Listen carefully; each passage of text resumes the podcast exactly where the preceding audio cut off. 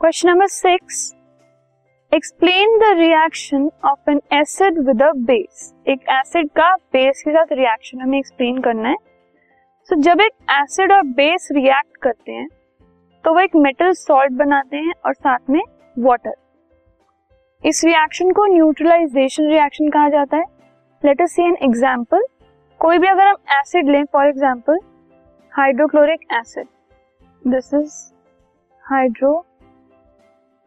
hydrochloric acid उसको हमने एक बेस के साथ रिएक्ट करवाया। दिस इज़ सोडियम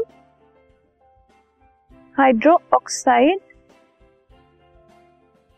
तो वो एक मेटल सॉल्ट बनाता है। इस केस में मेटल है सोडियम वो क्लोरीन के साथ कंबाइन हो जाएगा और एक metal salt that is sodium chloride बना लेगा।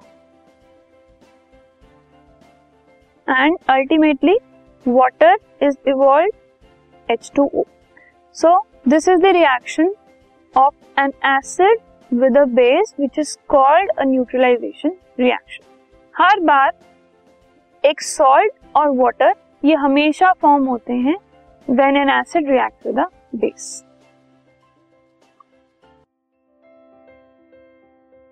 this podcast is brought you by Hub Hopper शिक्षा अभियान अगर आपको ये पॉडकास्ट पसंद आया तो प्लीज़ लाइक शेयर और सब्सक्राइब करें और वीडियो क्लासेस के लिए शिक्षा अभियान के यूट्यूब चैनल पर जाएँ।